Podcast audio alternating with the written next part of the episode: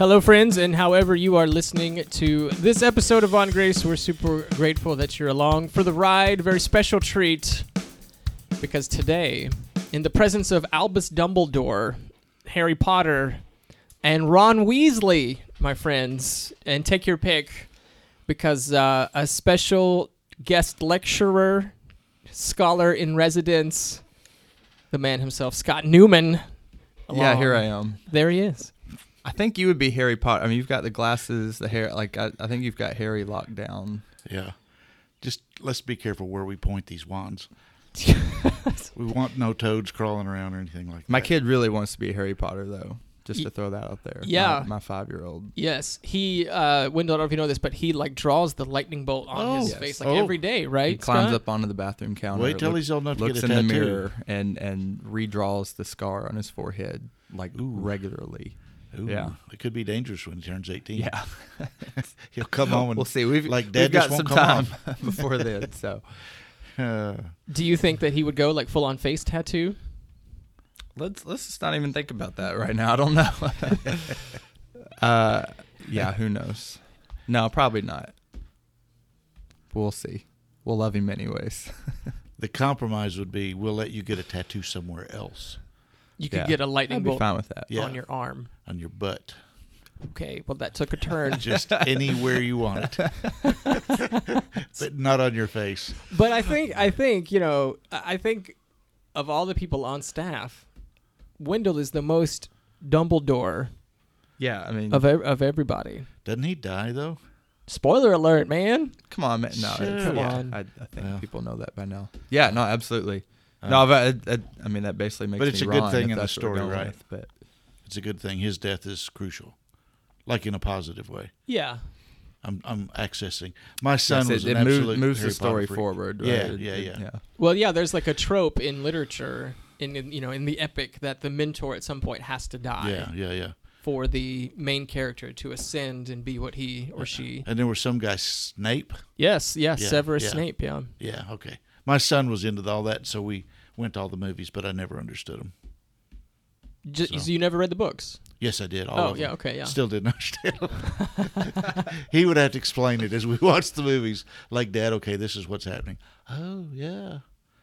I think I have to go to the bathroom, so I would just leave for a while, come back at another scene. Anyway, um, did y'all know it's turkey season? No.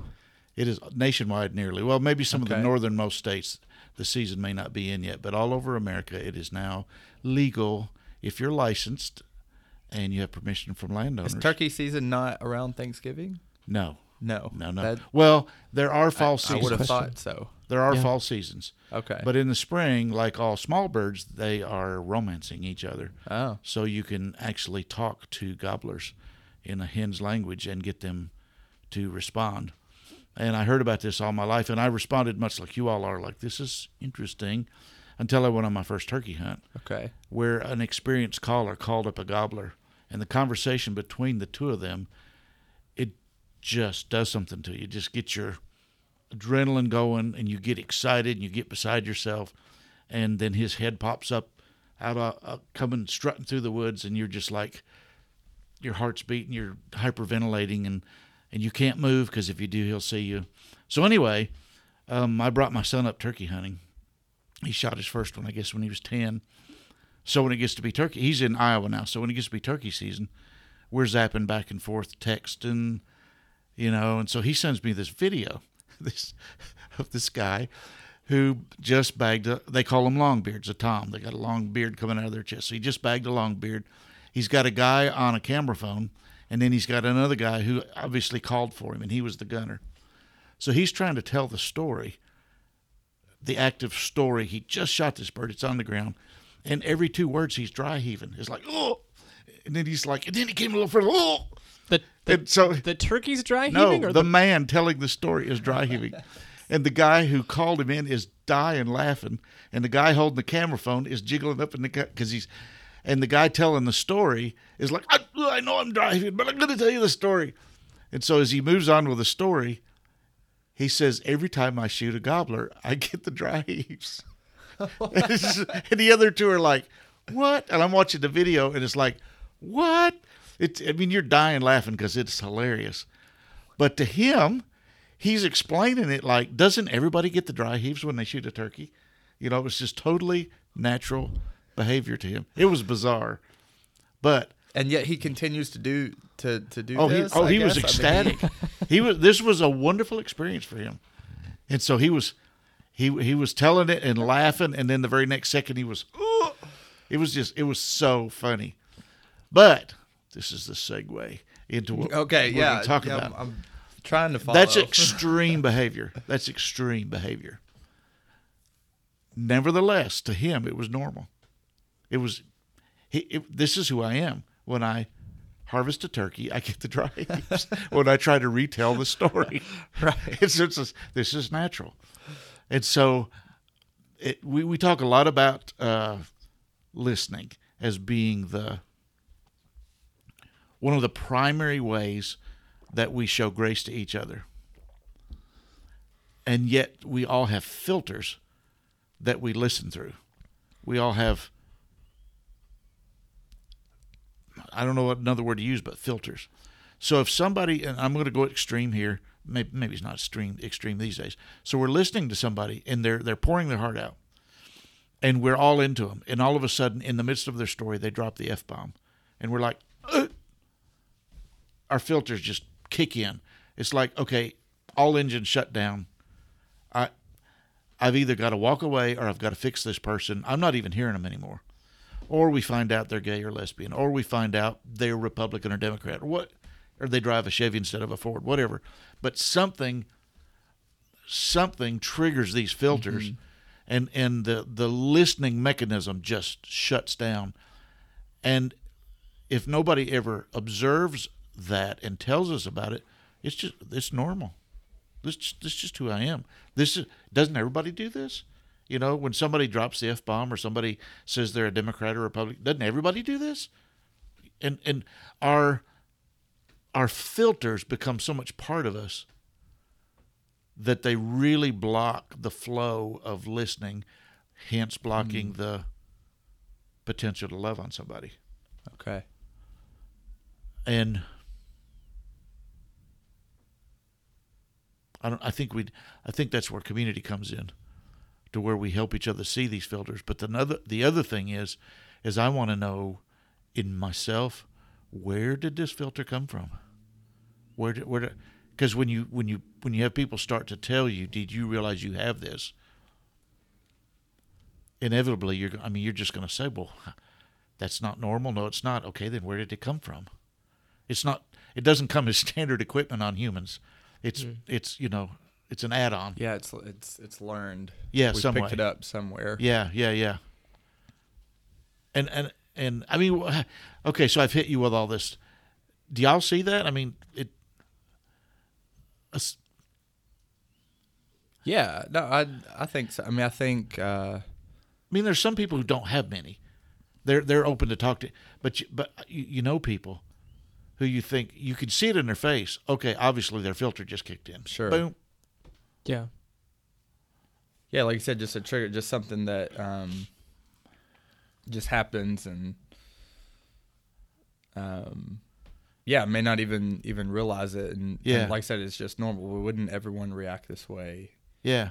uh, and Uh, until someone else doesn't, you know, Yeah. like like Yeah. it isn't triggered in the same way or whatever, um, Yeah. then you're you're kind of forced to face like, oh, well, is this just just me or why why do I respond Yeah. this way? Why is this? a I don't. I don't know if it's this- trauma yeah. related. Yeah, You know, if we do that, I, I, my guess is that a lot of it's trauma related, but some of it may just be indoctrination. I don't know. When have you encountered these filters? Uh, in Pathway, we have some people who who uh, use a lot of street language, and you can see other people grimace. Mm-hmm. And and uh, there was a day when I would have grimaced, but it, we are a place where you come and be yourself. Mm-hmm. And please don't try to put on any kind of fancy clothing. Just be who you are. And so, uh, it's to the we've been existing long enough now to where people take us at our word. They say, "Okay, I'll be, I'll be who I am." So we hear the f bomb. We hear, you know, all kinds of R-rated language, I guess you could say, and you can still see a few people grimace, and you think they've stopped hearing what that person is saying. They no longer are hearing, and it reminds me of the Pharisees when Jesus like would heal somebody on the Sabbath. As soon as they did that, it hit the filter. You just you just hit the Sabbath filter. We don't care that this person was crippled their whole life and now they're you just you just punch that button, boom, we're no, we're disengaged. There's a line that's been crossed in that moment. Whoa, whoa, whoa, wait, you can't do that. Right, right. Now what do I do? Yeah. How do I respond in this moment? Yeah. Right. And so all we see is the line instead of the person who's just been set free. Yeah. Right. Like, really? I have this as you were saying this. I have, I think, a filter uh, with Los Angeles Laker fans. Not being serious, or maybe more, maybe more specifically Kentucky fans. You know, it's like, Yeah. oh, you're a Kentucky fan. Oh, you know, and and instantly like that- you love me, JB. I do love you. Yeah, yeah. I yeah. I I don't go there very often. I got to know you before I knew you were a, Okay, UK fan. okay. Um, but you know, there's a certain. I mean, to your point, there's a certain like, all of a sudden, this is no longer a person standing in front of me. Yeah. It is. Uh, it is an accumulation of facts, Yeah, and it's an accumulation of experience, and based on what I know yeah, about the tribe that you just identified with, Right. whether it was through your language or preferences or whatever. I now know yeah. incorrectly, but Right. I now know that we are incompatible. Right. Mhm. That's the assumption. Yeah. It, Jonah and the Ninevites. Yeah. Oh, yeah. I mean, just you're an Ninevite. Well, screw you. You know. I hope God lightning bolts you. And it got so absurd that he cared more about the little shade tree that God provided. I mean, a, a gourd or whatever it was. You know, a garden plant. He got and and God even pulls out the thing. There, it's a with it's a, what is it? A city with many people and many cattle. It's like Yeah. cattle trump uh, gourds, you know. it's it, and he would see nothing of it because it, they're Ninevites. Yeah, I almost see this playing out. Uh, I mean, I mean, think about you know back to when maybe you were in the dating phase of your life or something, and like uh, getting getting to know someone perhaps, and you're like, Uh. oh, this this could really be someone. Like, there's a lot of good things here, and then all of a sudden, Yeah. they they drop something in the course of the conversation. You're like. Whoa! Wait a minute! Deal- like deal breaker. Like again for Jason, like wait, you're a UK fan? Like wait, you're a Yeah. Wait, you don't like hunting? You know, Yeah, wait, yeah, you, yeah, yeah. You're, right? And and immediately it's like, oh, I don't, yeah, I don't know if this is going anywhere, right? Yeah, like yeah, there's yeah. there's this line Yeah. That's that that's crossed that you That's didn't even realize example. was maybe didn't even realize was Yeah. there until Yeah. until they say something that indicates, oh, you are on the other side of whatever this issue is, Yeah. or um, And what's strange about that was in a dating situation, you are all in to that moment. yeah, until it's like, oh, I don't, I don't know how I'm going to move. You're trying to forward get up with your this nerd now. I to don't ask know him out to do again now. and all, and then Yeah. boom. was was not liking hunting a deal breaker for you, Wendell? No. Okay. Uh, Okay. no, that there are a lot of people who aren't good with a lot of stuff I do, so I just don't tell them. That's very cryptic. I kill animals, but I don't do it for sport. I do it. I'm eating venison burgers all week because I harvested deer this last fall. Right. So if if you want to eat hamburgers, that's fine. I preferred venison burgers, so that's where I'm coming from. That's fair. Yeah. And I do not. I did not like killing that animal.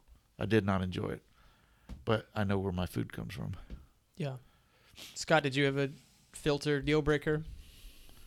I mean, I didn't I didn't date a whole lot. Like I I basically had two well, like one long term relationship that ended and then and then I started dating who is now my wife. So um but but I think we do this in whether it's a relationship or not. I mean, I mean it could be I mean we mentioned Thanksgiving earlier. Think around about sitting around a dinner table at, at family gatherings and everything's going okay and then all of a sudden Yeah, uh, Uncle Joe that's start starts into some topic, you're like, oh man, Yeah. you know, here we go, right? Like Yeah. immediately, again, there's there's these sort of lines that are there that, that we don't even think about until someone Yes. broaches them and crosses Right. them, and then and what's interesting. something happens, If right? you if you didn't know Uncle Joe and you ran into him on the street and he said the same thing, it would be far less of a deal breaker, as- Right. As, the fact that he is there every year and talks about the same. Mm-hmm. It's it's Mhm. a different. It's weird. Yeah.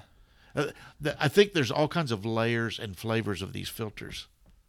Do you have a history with them? There, a lot of stuff plays into that because in Pathway, the people who use the R-rated language, the first time or two they came, that would be very much, well, that's okay. But when they become part of the Pathway family, then it's well, they should know now that they can't talk that Mhm. way. Yeah. So I want. it's- I would imagine though that it, it works the other way with folks who are not um, church people, right? Or, or have been wounded, or, or Yeah, for whatever yeah, yeah. reason, are like, yeah, that's not that's not me. That's not who I am. Um, when when they encounter folks who who start Jesus juking, you know, and dropping all Yeah. this religious language, like Yeah. I, I would imagine Yeah, there's filters on their end that Yeah. and, and triggers that yeah, you can see their that, eyes that roll. go the same way. It's like, Like, oh, oh, here we go. yeah, I hear that, yeah. This this kind of guy, you know, Yeah. this kind of per- right. Um, and so, I wonder then. You ask like, where do these come from? I I would would think like there's there's this sort of identity piece that is just innately tied to these filters that we have, right? Like we because Jackie and I unpacked this or tried to with with a whole bunch of middle schoolers and high schoolers a few weeks ago on a retreat, but just talking about um, like we all who am I and where do I belong? Like these are these two driving questions that are behind so much of what we do. yeah, yeah, We are a social species and, and there is safety in, in belonging to the group. And so we learn to sort of gauge ourselves uh, along group lines, right? Like, well, I, no, I have to, I have to fall in line yeah, because if you get too far out of line, then then you may you may be outcast from the group or whatever. Um, and so there's there's a there's a fear of of not belonging, and so we learn to walk these lines. And so when all of a sudden we we think like we're in a group and this is what it means to be a part of this group, and then someone starts speaking in a way that does not fit the group, right? Like st- starts using salty language or whatever. Yeah. It's like, oh, wait, wait, wait, we. I didn't think we could do that here. Yeah, That's yeah. not how this group functions. yeah, Now I don't know. And so immediately these walls go up, these filters go up, right? Yeah. Or or vice versa. Or like there, there's all sorts of ways this plays out. But like this is who I am, and this is sort of the group that I associate with. And so immediately, like in a conversation, when someone starts using yeah using language or speaking in ways that that feels like it's outside of that group, like we we don't know how to respond in that. So how do you see these? Like, how do you recognize these filters in yourself? When that person becomes less of a person to me when Mhm. when I find myself disrespecting or disregarding them, or I just stop hearing what they have to say. Um, I mean, it can go so many different ways. If you're an English teacher and they use bad grammar, it's like, Right. No, I'm not listening to you anymore. It it just it can it just can go so many. My first wife was from the deep south. She passed away when when we were young. But I remember her introducing me to her pastor in the Atlanta area, and his name was uh, I forget what his first name was, but it rhymed with my name, Wendell. So I just called him by name and tried to make a joke out of that. She threw a fit. She was like, "No, you call him sir. I'm we're married. I'm a man." And she's like, "No, you call him." And I'm like, "Shoot, you know, there's this etiquette or whatever, Mm. but it's this tribalism. It's this uh, yeah. in this group, this is how we talk. Don't. And so at that point, I ceased to be her husband and became a a project, I guess. Hmm. I never did conform, but uh, But, But that's to- it, right? We personalize it. Like it become, and Yeah. maybe that's it. Like the filters go up because this this person is now speaking in a way that that not only sort of goes against sort of the the group norms of wherever identified, but it Yeah. it goes against me as well. Like well, that- in, like in her case, it was like this is a bad reflection on me. right, exactly. That he would think that I would marry a man who would call him by his first name. Uh huh. You know that was that was a bad reflection on her. But I'm I'm not trying to demonize her. We we had to talk that stuff through.